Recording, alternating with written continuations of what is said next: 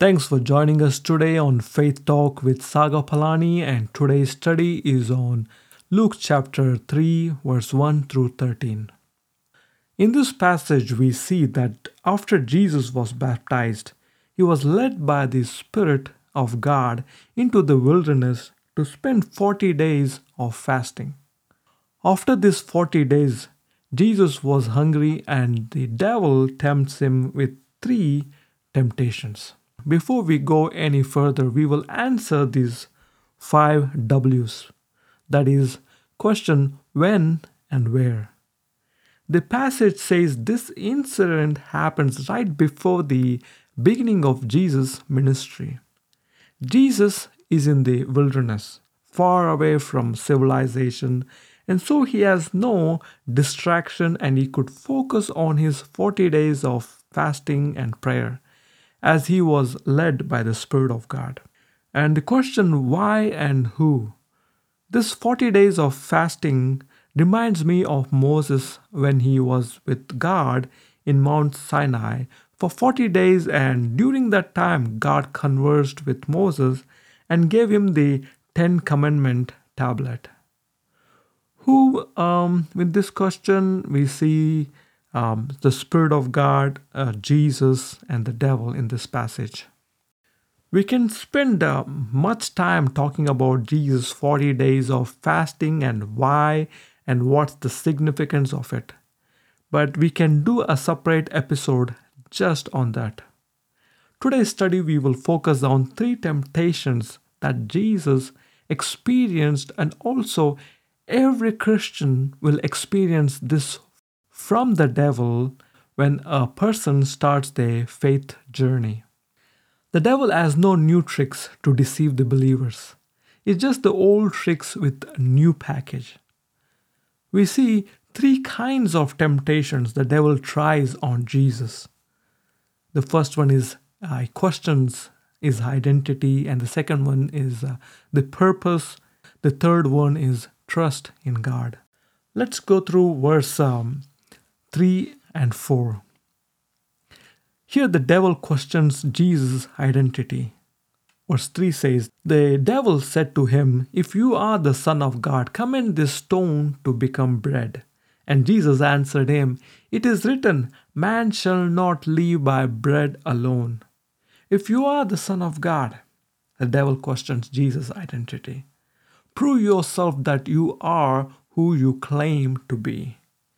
If the devil could put doubts in your identity and your belief in God, he will win the battle.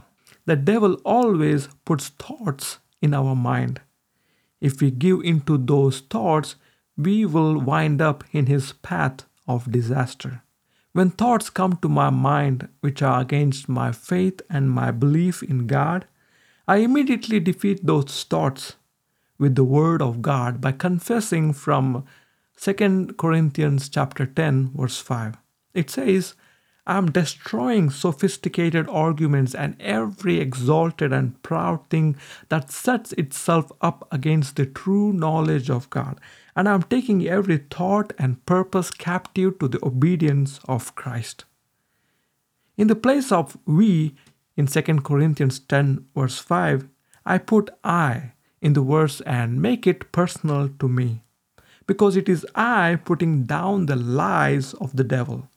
It is not something God does it for us, but we have to do it and train our mind to align with the Word of God.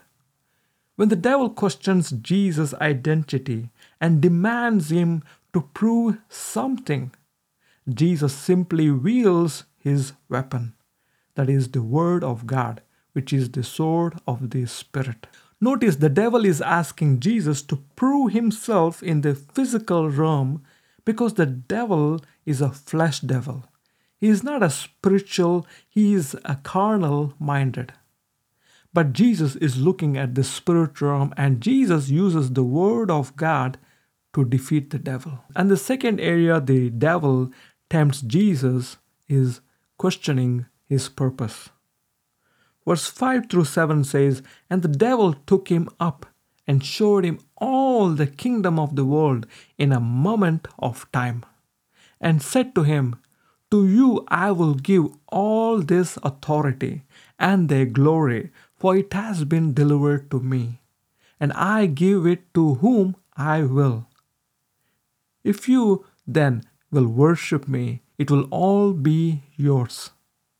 And Jesus answered him, It is written, You shall worship the Lord your God, and him alone shall you serve. The purpose of Jesus coming to earth as human was to take back that authority from the devil and return it back to mankind. Here devil shows a shortcut to achieve Jesus' purpose and mission on this earth. All Jesus has to do is kneel down and worship the devil. Jesus doesn't have to go through extreme, cruel punishment on the cross. All he had to do is worship the devil just one time. Nobody is watching, just Jesus and the devil. Was it a temptation for Jesus? Yeah, but Jesus shuts the devil down and his thoughts by quoting, It is written, You shall worship the Lord your God, and him alone you shall serve. Are there shortcuts to achieve our goals and pleasures in life? The devil has corrupted the world by shortcuts, whether in the area of money, marriage, business, you name it. There is a way of the righteous and there is a way of the corrupt, which is actually the way of the devil. To achieve your end goal, there are many means, but is it God's way or the devil's way? Proverbs 14, verse 12 says, There is a way which seems right to a man and appears straight before him, but its end is the way of death. If you notice in Luke chapter 3, verse 6 says, To you I will give all this authority and their glory, for it has been delivered to me, and I give it to whom I will. The devil says the authority and glory on this earth was given to him. Who gave it to the devil? For that we go back to book of Genesis when he tempts Eve and Adam and as they give into the temptation, they sold the authority over the earth, which belonged to Adam according to Genesis chapter 1, 28 through 31, where God gave dominion over the earth to Adam, which the devil stole it from Adam. Now the devil is tempting the second Adam, that is Jesus. But Jesus defeats him with the word of God after Jesus' death and resurrection in Matthew chapter 28, verse 18, Jesus says, All authority in heaven and on earth has been given to me. After Jesus' death, he spends three days and three nights in hell. After paying the penalty of for sin, he defeats the devil in his own domain, that is, hell and takes back the authority over the earth. And in Matthew 28 18, Jesus gives that authority back to his followers, that is, the believers who are called by his name. Now we have the authority on this earth. 2 Corinthians uh, chapter 4 verse 4 says, In their case, the God of this world has blinded the mind of the unbelievers the devil is the God of this world until his lease runs out. But we have the authority over the devil in Jesus' name. How do we know we have authority over the devil? Because Jesus said in Mark chapter 16, verse 17, and these signs will accompany those who believe. In my name they will cast out demons. Amen. And the final temptation the devil has is questioning Jesus' trust in God. Verse 9 we read, And he took him to Jerusalem and set him on the pinnacle of the temple and said to him, If you are the Son of God, throw yourself down from here, for it is written, He will command His angels concerning you to guard you, and on their hands they will bear you up, lest you strike your foot against a stone. And Jesus answered him, It is said, You shall not put the Lord your God to the test. Jesus stands on the word rather than his opinions or feelings. Here, Jesus reveals that the word of God is a reality to him, and his trust in God is unwavering. You don't question God's word. It's the first and the final authority in our life. We don't test whether God will come through of His word.